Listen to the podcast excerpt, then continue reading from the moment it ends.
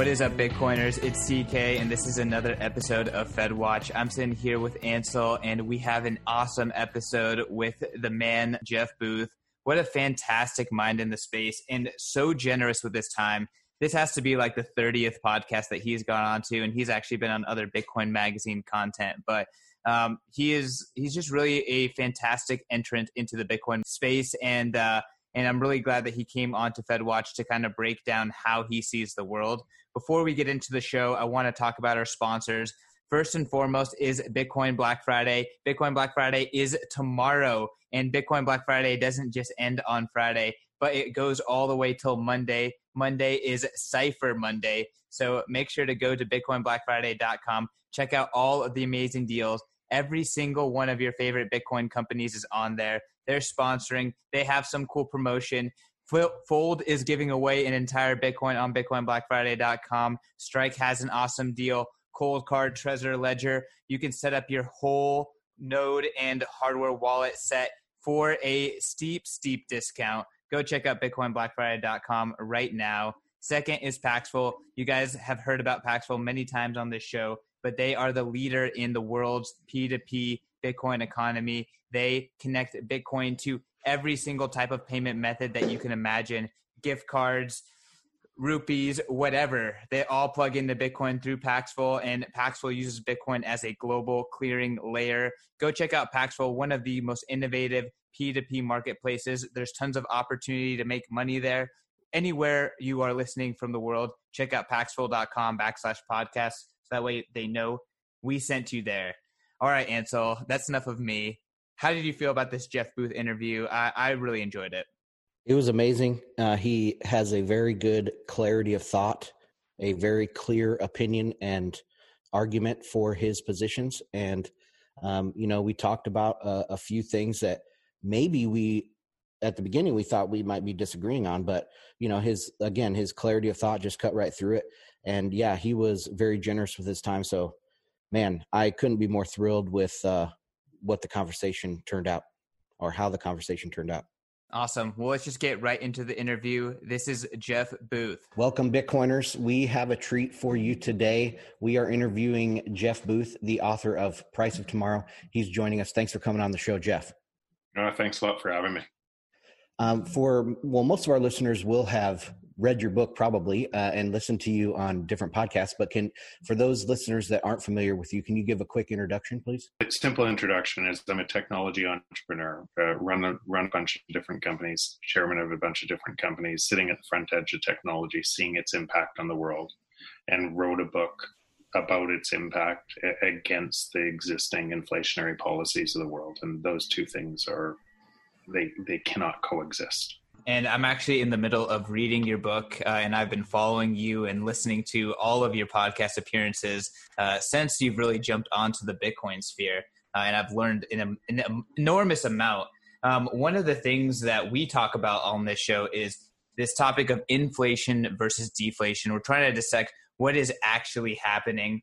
Um, there's kind of two sides of this. Ansel is a proponent of the euro dollar uh, kind of contraction thesis uh, Jeff uh, Jeff Snider has uh, discussed this in the past. You know, you have really brought up this idea of there's also this technological deflation that's happening. I'm kind of curious, like, what do you make of these two different types of uh, deflation, technological deflation versus like maybe central bank mismanagement um, and uh, misallocation of capital that could cause deflation? What do you make of like these two theories? Do you buy into the the financial deflation idea at all? And that's why I wrote the book because these things weren't being put together.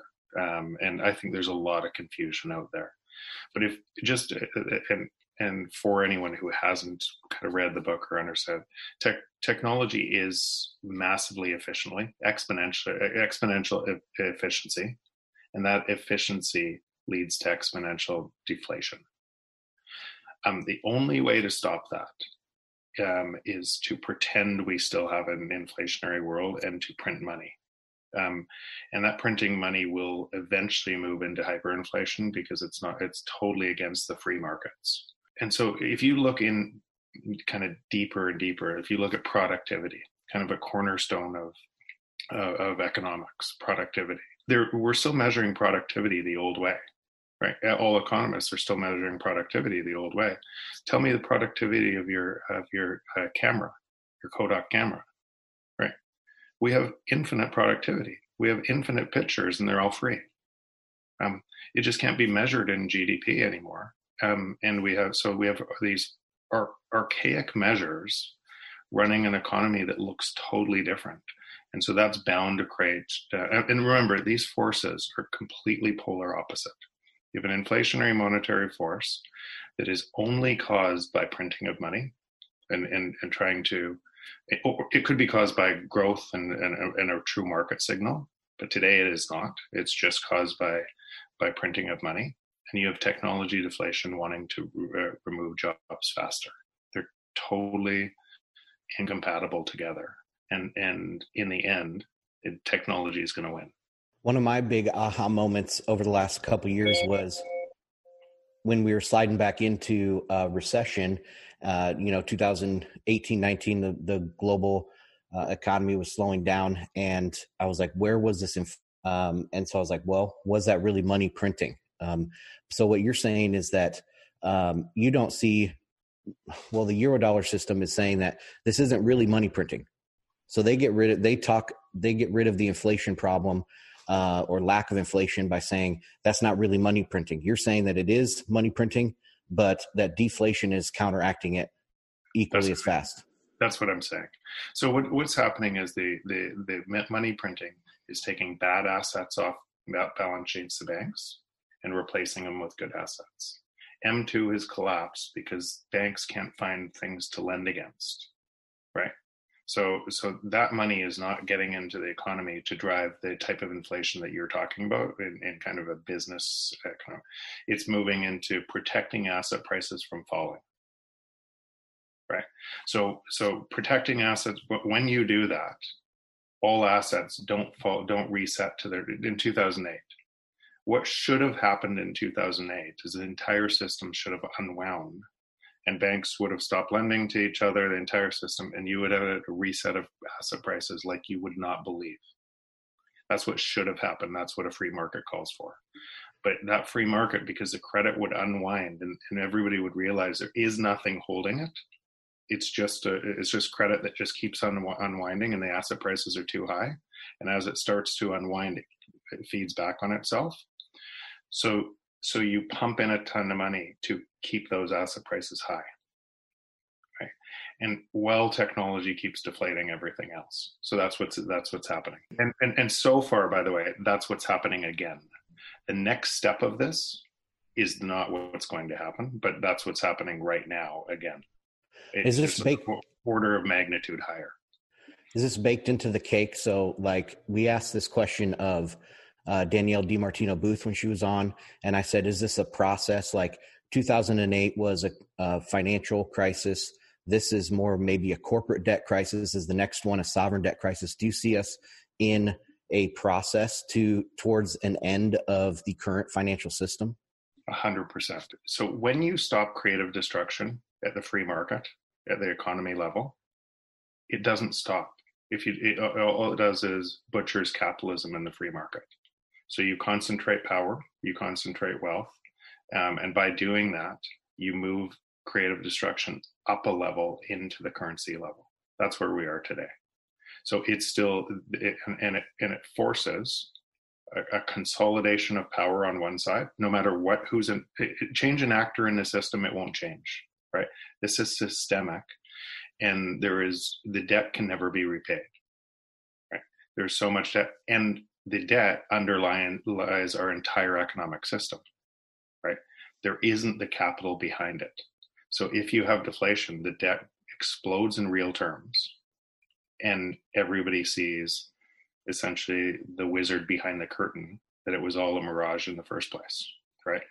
And and that's where where central banks all over the world are stuck. And you could say, bad people, everybody, everything else, they're stuck. There's no way to fix it.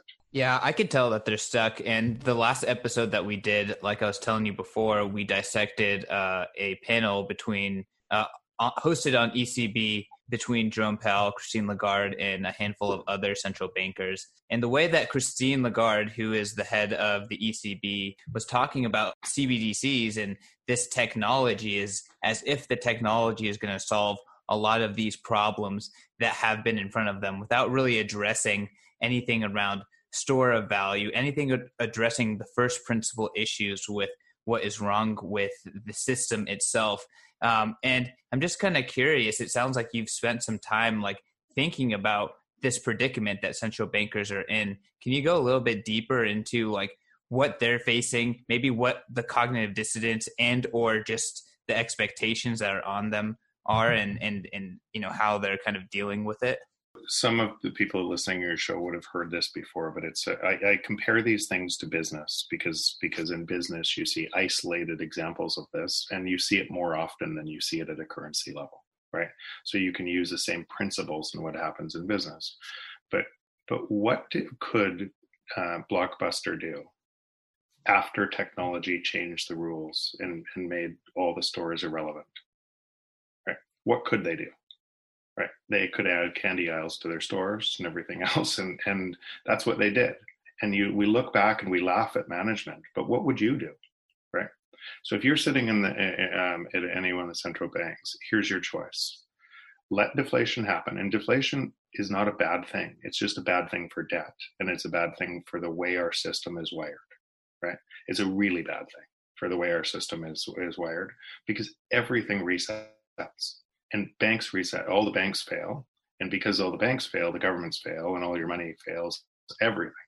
So if you let the, uh, nature take its course, which has to happen eventually, everything fails. So you're trying. We're trying to. Central banks around the world are caught trying to prevent that from happening. And if you exponentially increase your money supply, and you exponentially increase a whole bunch of essentially non-free market th- uh, things, then what you're doing is downstream causing a whole bunch of un- unintended consequences. And that's what we're seeing in the world, right? But what else would you do? Because the choice is let let it fail, and everybody would realize the counterparty risk. There is no money backing it, right? It's all make believe. So so you keep doing it, and you keep doing it, and, and every time because technology is moving this way exponentially, so the, the money printing has to move this way exponentially to hold you in stasis.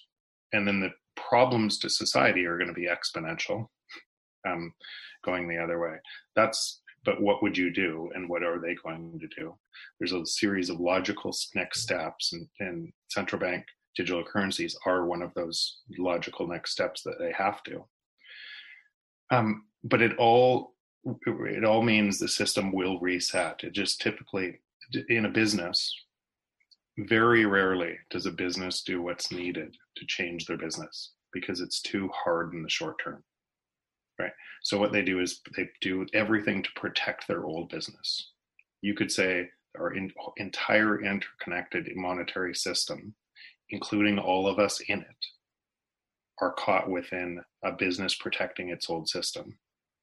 And that's why Bitcoin is such an important innovation. It's going to be reset from the outside, from a new business taking that over and forcing and for and and and forcing the hand. How long can it go on for? There, Kyle Bass, he's a you know very famous investor, been um, a common guest on Real Vision, and his famous saying is a rolling loan gathers no loss.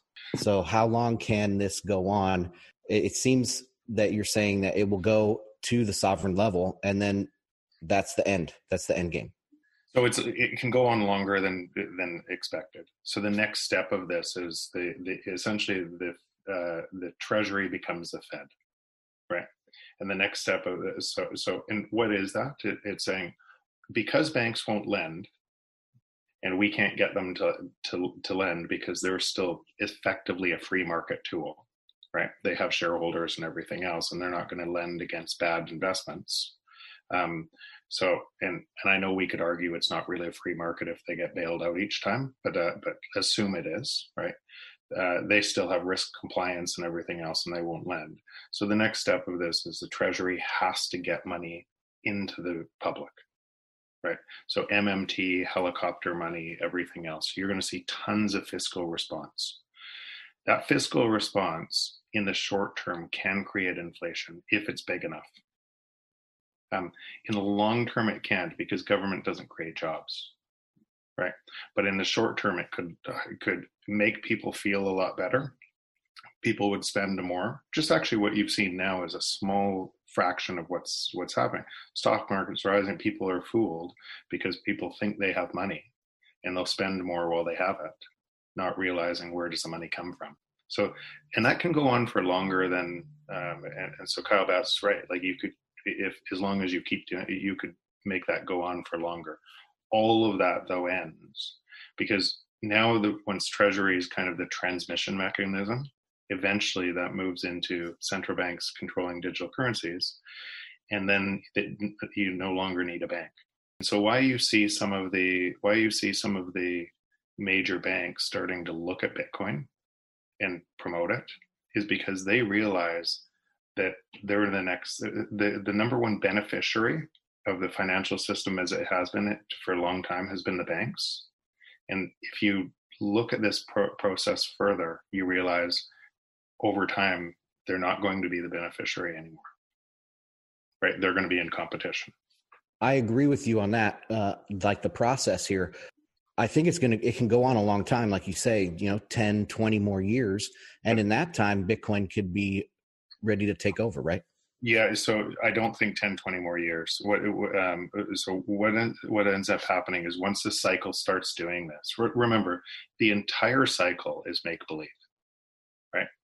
And, and it, like, let's just call it what it is. If you think about the monetary easing and you think about what that causes, house prices, all of the, everything, if you believe that it can keep going on forever and exponentially more without downstream consequences, then it can go on for another 20 years. But each time this cycle is happening, what's happening is in the in the 30s there was no choice, right? Before that there was no choice.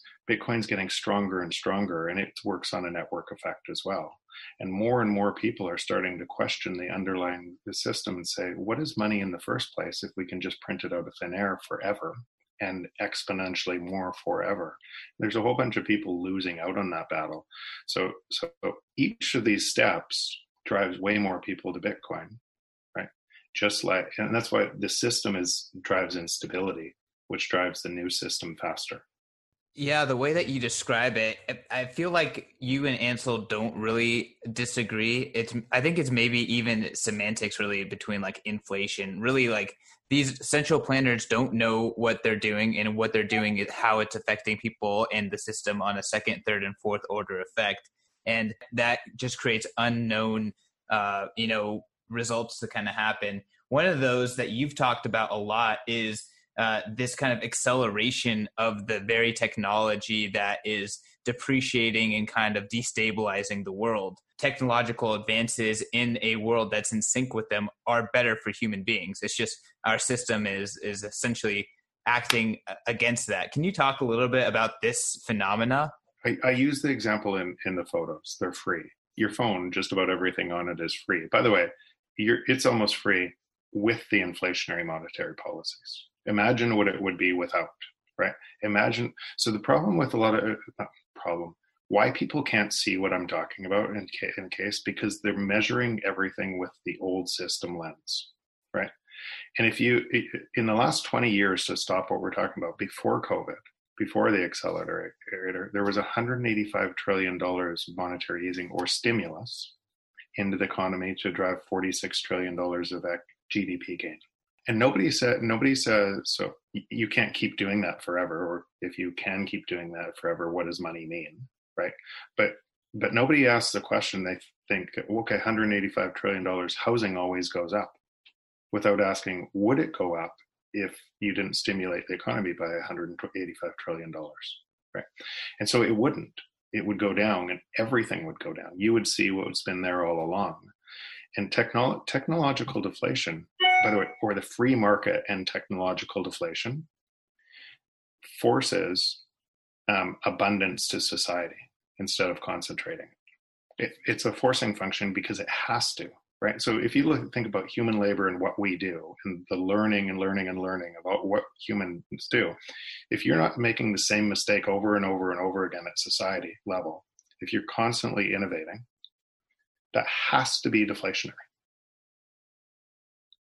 And and so so the, the other side of that is if you're inflating against of, against that, then you have to concentrate power and authority and you have to remove the free market. And so, if you concentrate central power and remove the free market, governments are never as good as creating jobs or distribution. Innovation in society's gain has to go down. It looks more like what Russia looks like, right? Controlled by the biggest thug. And unfortunately, that's actually the, the biggest thing we're uh, we're fighting today. You're you're going to fight a free market, which with broad based gains to society, and everything else against that will be control to say, I know better than you what you should have. Right. And now, now take it to the company level. Look at the companies that are exceedingly profitable and don't need government inter- intervention today. Right. What they're doing is removing labor faster, as fast as they can, because because otherwise they need government injections forever. You're a zombie of the state. So trust me, I'm in a bunch of those companies. I'm chairman of a bunch of those. And so I know what this looks like. And so what you're doing is you're building network effects technology companies to actually do things better, which should drive prices down and, and abundance up for society. It's the unnatural planning against that because it's it, that's not consistent with the system we live in that is creating all the pain. Very interesting. So, would you say that um, I mean, this is one of my thoughts initially when I read your book. My thought was, is all technology equally deflationary? Because if we have like a misallocation of resources into certain lines of technology or production or whatever, like keeping some zombie companies alive that should fail, keeping them alive longer, and let's say they invent something. And I don't know, I'm just saying that there, there could be technology that is just worthless really. It doesn't really cause deflation because it's uh it's yeah it's a better mousetrap but no one really wanted that in the first place. Only if you manipulate the markets like you're doing now that's the only way. Because think about what the free market is. And I, trust I, am an entrepreneur. Uh, i'm a free market entrepreneur. And there is a ton of risk going as an entrepreneur because you have to be right. You have to you have to go up against the system. You have to hire team. You have to fund it and everything else. You have to it's a lot of times raise capital into it.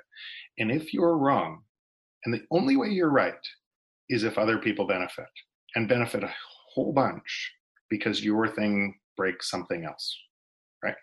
So or gives them something that they didn't have today. It, it, so that process the only way to win is if you're if you're that what you're creating is valuable to society. And yes you could warp that and say i'm going to fund it forever and it's not going to be valuable for society and misallocate capital. In fact that's what government typically does right?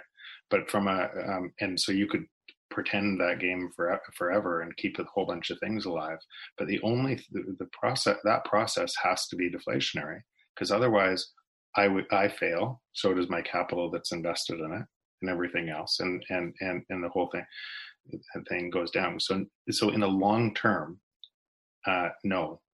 Technology and and that and that forcing function requires deflation. Uh, which came first uh, inflation or technological advancement. So like um, the modern banking system or the modern kind of finances uh, you know the stock market in the 1800s uh, or sorry the 1600s started and then we had this exponential rise in technology is the technolo- technological advance financed and caused by the inflation hmm. or other way around?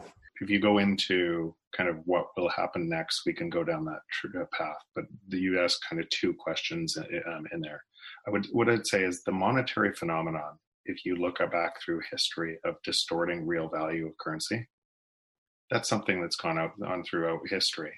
And it always ends in failure of currencies always right? And it then typically ends in war um, but it but it always ends in fa- failure of currencies and war on the way on the way to, to to a reset.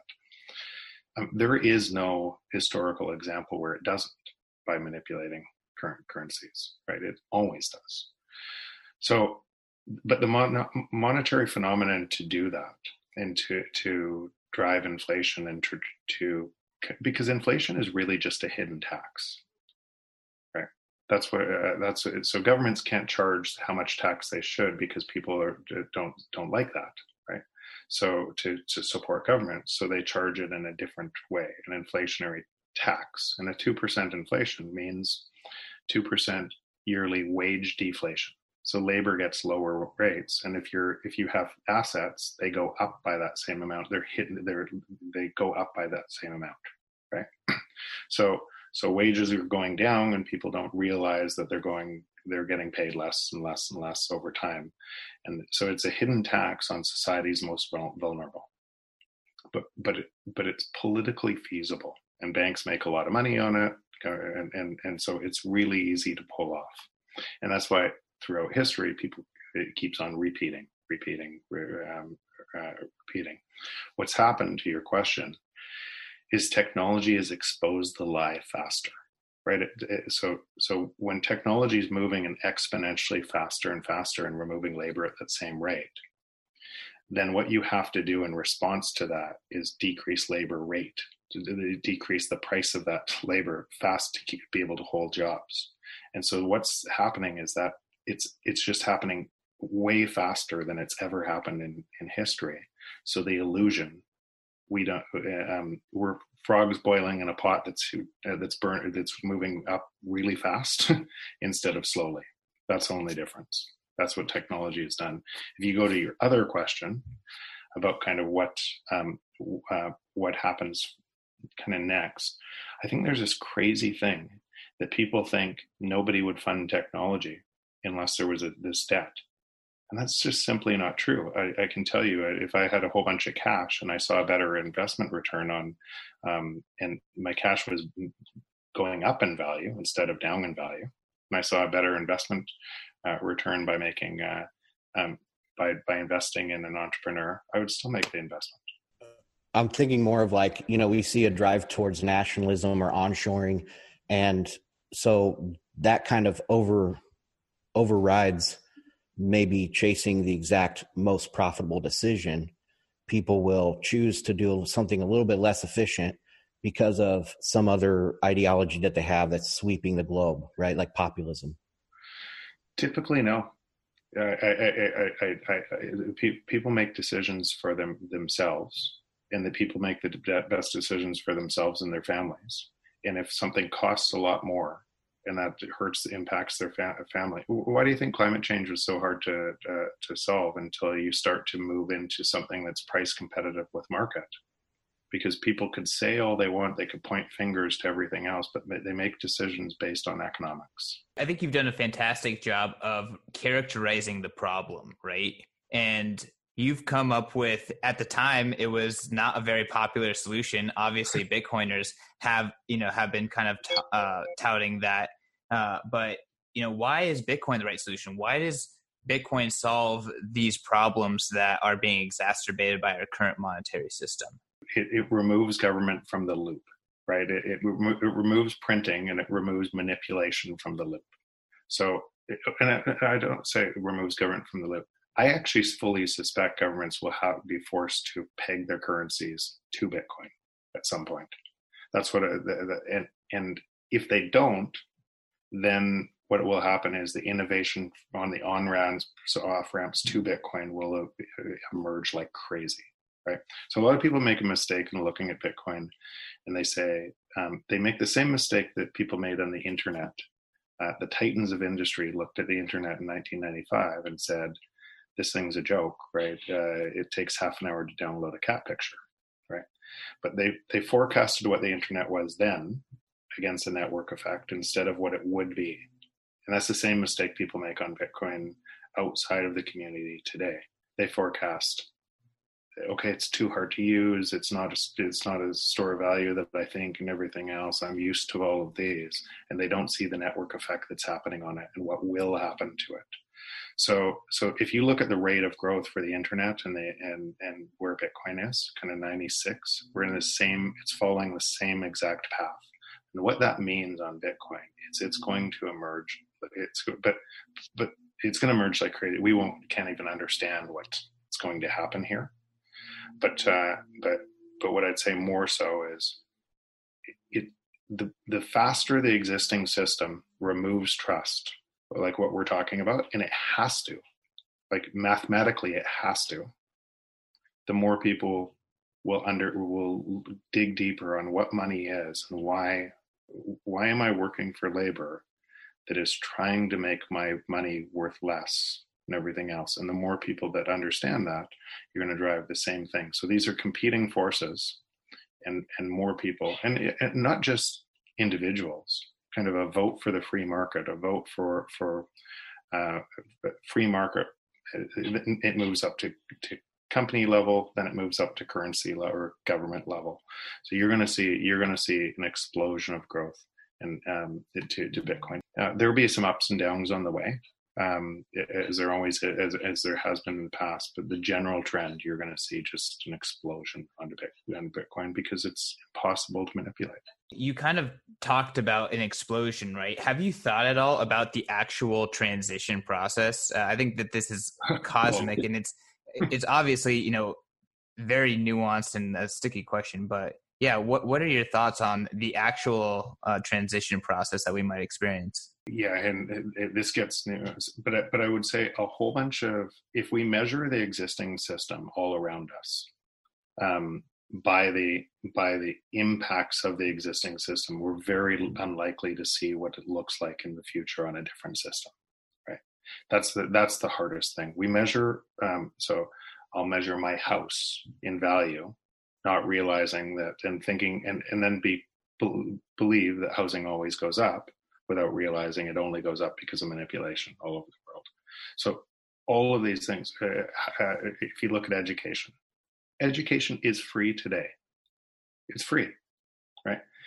When I went through school, it wasn't free because we didn't have the, the, same thing. But so you 12 years in school, four years and four years. Why? Why does somebody choose that? Because they think at the end of the end of that journey, they'll get a better paying job. It's all about economics? It's a system wide belief where today, with an internet connection, you have free education and you can get to the best researchers and the best uh, educator, educators anywhere in the world for free. So, why do we choose our time over here in this system versus a free system? And we choose it because we think at the end of this other system, we get a higher paying job, which is no longer true, but it there's a there's kind of a prison of the past. We're in a false prison that we believe that's true, so it feeds back on itself. And I can tell you, I've hired thousands of people. Um, I would always hire the driven, curious person that's constantly curious, right? So you have the choice today, and everybody has the choice to be able to have free education today, um, and that and that's going to move through society really fast right? Because more people are going to get better jobs or or more of the win because they took that uh, that that that path. There's a whole bunch of those things that we don't even question because we're measuring the system from the existing system or we're measuring our output and and they all fall away in a system that actually forces technology to that that techno- technological gain to broad-based society a whole bunch of those things we believe in fall away. And those things we believe on are hard, right? Because we really believe them. They're not true, right? But they're true for us, and we really believe them.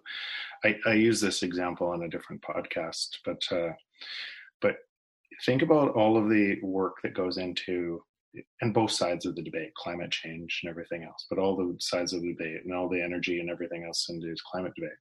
And think about this all of that debate is inside a system that as you drive more innovation to be able to reduce price and energy, the system has to be, respond with more monetary easing because that's deflationary. In other words, you have to get people to buy more things, buy more, buy more everything else, more, and more, more, more, more. And you actually can't solve the climate change issue from within the system because the system requires you to print more money to stop it. So some of these things are so hard for us to, to even comprehend because they change the way we, we think. But if you just kind of go back to first principles, why why don't you want deflation? Like why don't we why why don't we want the abundance from our technology gains to be able to move to society? Why do, why do we want our money to be worth less each year? I guess the Eurodollar person would push back and say uh, it's because we have this financial system that is responsible for moving money around the world, and and if you actually let a deflationary collapse happen, it, you know you're going to cut global GDP by I don't know ninety percent or something. All of these countries are going to be stuck not being able to produce their own food, and you're going to have what you know global famine, and it's just going to be a disaster, right? So you have to stop uh, deflation from happening in this system, in a fiat debt-based system, because it's systemic. By the way, they're right. That's that, yes. and they're and, and, and they're right. So the transition between these two is going to be brutal, right? Mm-hmm. Uh, but it's going to happen anyways. In fact, the only reason it's going to be so brutal is because of manipulating it in the first place and, and extending and pretending far past we, what we could. If what if if the natural uh, if natural order would have taken place, right?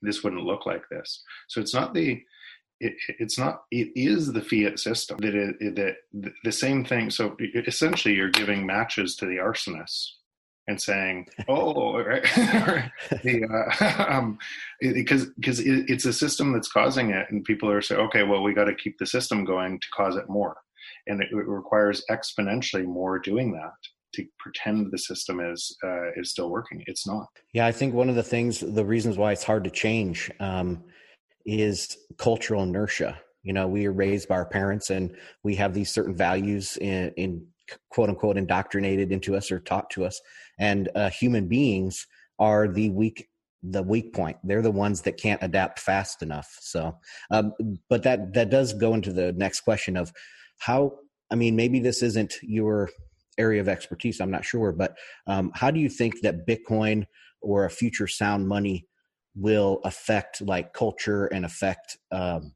you know human life prosperity in general so so so I, it is a it is a thing I think about a, a, lot. I actually think that Bitcoin is the only way that we can transition to a new system. So let's just technology to where we're moving today. Um, uh, we have to have a system that allows for deflation. It's a requirement, right? It, I, I haven't seen anybody. By the way, since writing the book, you would think you would have a whole bunch of people digging deep and, and kind of bashing me I, I fully expected going up against a system like this that uh, that I would have the world fighting me, right? I, ex- I expected it to hurt my business interests. I expected to, to hurt everything, and I still had to write it because it's critical for my kids and it's critical for you and it's critical for the world. So uh, so but but I would love to see somebody take that argument what I just said apart because it's impossible. So tech, uh, technolo- technology moving at the rate it's moving requires a deflationary system. All other roads, uh, a system that allows for deflation. All other roads are a concentration of power and manipulation. Every other road. So, what if you where we are on this path is Bitcoin is is that path that will allow that to happen. I know a whole bunch of people get will get super wealthy in Bitcoin because because they're early. The inflationary pressure is going to push tons of money into Bitcoin and it's going to move up in price. But over the long run, it's a forcing function that allows kind of a monetary system that they that to work and be broadly distributed right and the gains to be broadly distributed and it and there's a requirement for that in the world today so I don't see another phenomenon. I don't see anything that can stop that. Right? I don't see so so Bitcoin's already moving so fast. It's got a network effect. It's moving. You would have to have a new something like Bitcoin that had a 10x improvement on Bitcoin to be able to stop it. and I don't see like how do you improve a store of value like from what's what's been created? It's it's virtually impossible, right? So um, so that's why that's why I think Bitcoin will win. I know we're still early. I know people will argue that and everything else, but why governments will have to peg to it at some point uh, down down the road. Now, if that happens, as that happens, you could see a I could see a path that gets there without war to get there, right? Which is always resettled kind of monetary issues in the past in the past. If we get if we if we drive that that is the only path that i think is a reset that doesn't require war and it's up to all of us right? My bigger thing on on on, on bitcoin is not the gains in wealth. It's the the gains to humanity right? That's the uh, for me the, the the gains to humanity. So people stop believing in the right? The, so it forces a free market it for it forces and that there's nothing that that in the end governments can do to stop that. So kind of talking about forcing a free market uh, something that we've talked about a lot on this podcast is uh, bitcoin is going to be where growth happens. The existing system is going to stagnate it's going to falter it's going to start to weigh in on itself and bitcoin is where people are going to find growth and opportunity. Um, do you see like you know the bitcoin future is it a, a, you you obviously see it as a bright future, but do you see it as a world that operates um, and grows faster than today? And does the word or the phrase "a Bitcoin Renaissance" mean anything to you? So when you say growth, and I think that's one of the architect. So so so why are we trying to manipulate growth, right? So when I think growth, when I think about what, Bitcoin allows uh, is, so in, in, in the old camp, you have a whole bunch of people in GDP and everything else, so they're saying, let's, okay, now that labor can work from home, right? Or now in Zoom, let's tax labor, right, that's working from home so that we can pay for the old system. Does that make any sense? Right? Or or if somebody gets something for free, because your camera's free free let's find a way to charge for it so that we can we like there's, there's it, it, these things are t- totally illogical. The thing the abundance that technology gives us moves things down so close to free or free right? You don't pay for your calculator on your phone. You don't pay for your camera on your phone. You don't pay for five years ago a lidar device was was $12000 on the new iPhone, it's in, it's embedded in the software, right? It's like it, so that's what's happening. The price is eh, falling so radically, and it creates abundance. So why don't we let that happen? Because the Renaissance comes from this. What we would realize is all of our time is going in to try to try to work more and more and more to save enough money so we can enjoy life or to retire for the last five years of our life in comfort and all of that is a tax on our time, right? And we're choosing it, right? More, more, more, more, more for growth, growth, growth, growth, growth, to be able to lose more money on the money, so inflation, right? And lose more money so that we can hopefully retire and, and enjoy our time. Bitcoin allows you to enjoy your time. Just work would go down, right? The amount of labor that would be removed by technology would correspondingly mean prices would fall by that amount and people wouldn't be forced off a cliff from high prices to nothing when they lose their jobs. It would just fall against the natural order of things. And that means as a byproduct, your time would explode. Now, the Renaissance comes from that. The Renaissance from, comes from we wouldn't know what to do if all our time wasn't chasing higher and higher prices and higher and higher jobs or make more, make, trying to make enough money to be, be able to feed our families and everything else, we wouldn't know what to do. So all that time is freed up in a Bitcoin world.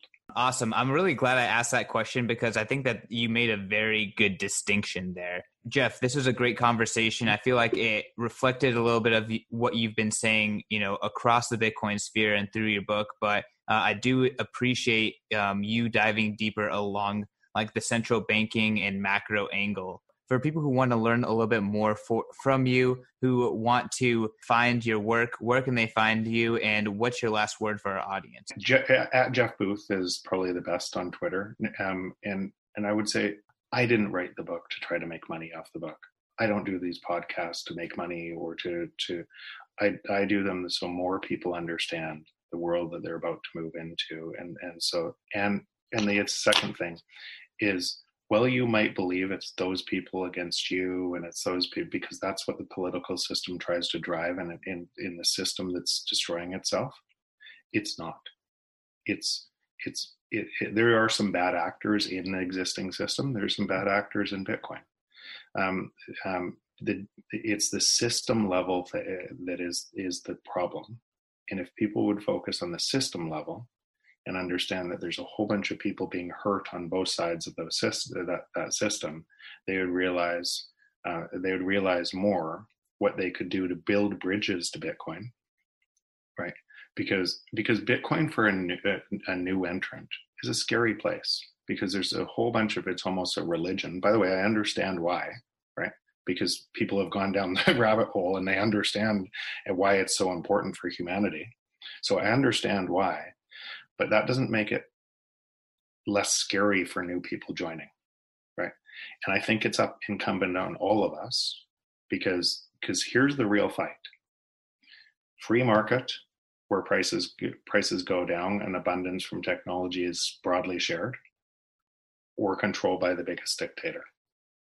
That is the fight and it's a fight of our time. So i would encourage so if that's the case then then what I would have I would have a bunch of the people in the community do is understand what it looks like for somebody new coming to this community, right? And and and and it's it's frightening for somebody new to understand it too. And the more you do that, the more we do that, the more uh, the, the faster adoption will be to Bitcoin. Awesome. Thank you so much, Jeff. Uh, I learned a lot. Um, I your book is one of the best, probably the last couple years that have come out in uh, macro. And I think if everyone knew a little bit about exponential functions, we would be a much better world, or we would be ready for the future a little bit better. So, thank you for what you do. Thanks for coming on. Thanks very much. Fantastic. I'm going to plug the show real quick. You guys can follow the show at Bitcoin Magazine. Make sure to follow Ansel at Ansel Lindner, and you can find me at CK underscore Snarks. Jeff, thank you again for coming on, and yeah, have a great holiday, and uh, cheers to the to 19k Bitcoin. Thanks, guys.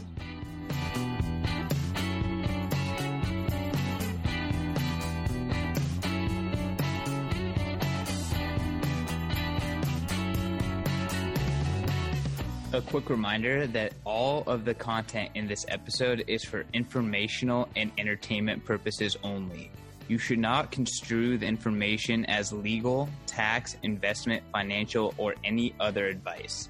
Nothing contained in this presentation constitutes a solicitation, recommendation, or offer by BTC Media, the Let's Talk Bitcoin podcast network, or any third party service provider to buy or sell securities or any other financial instruments.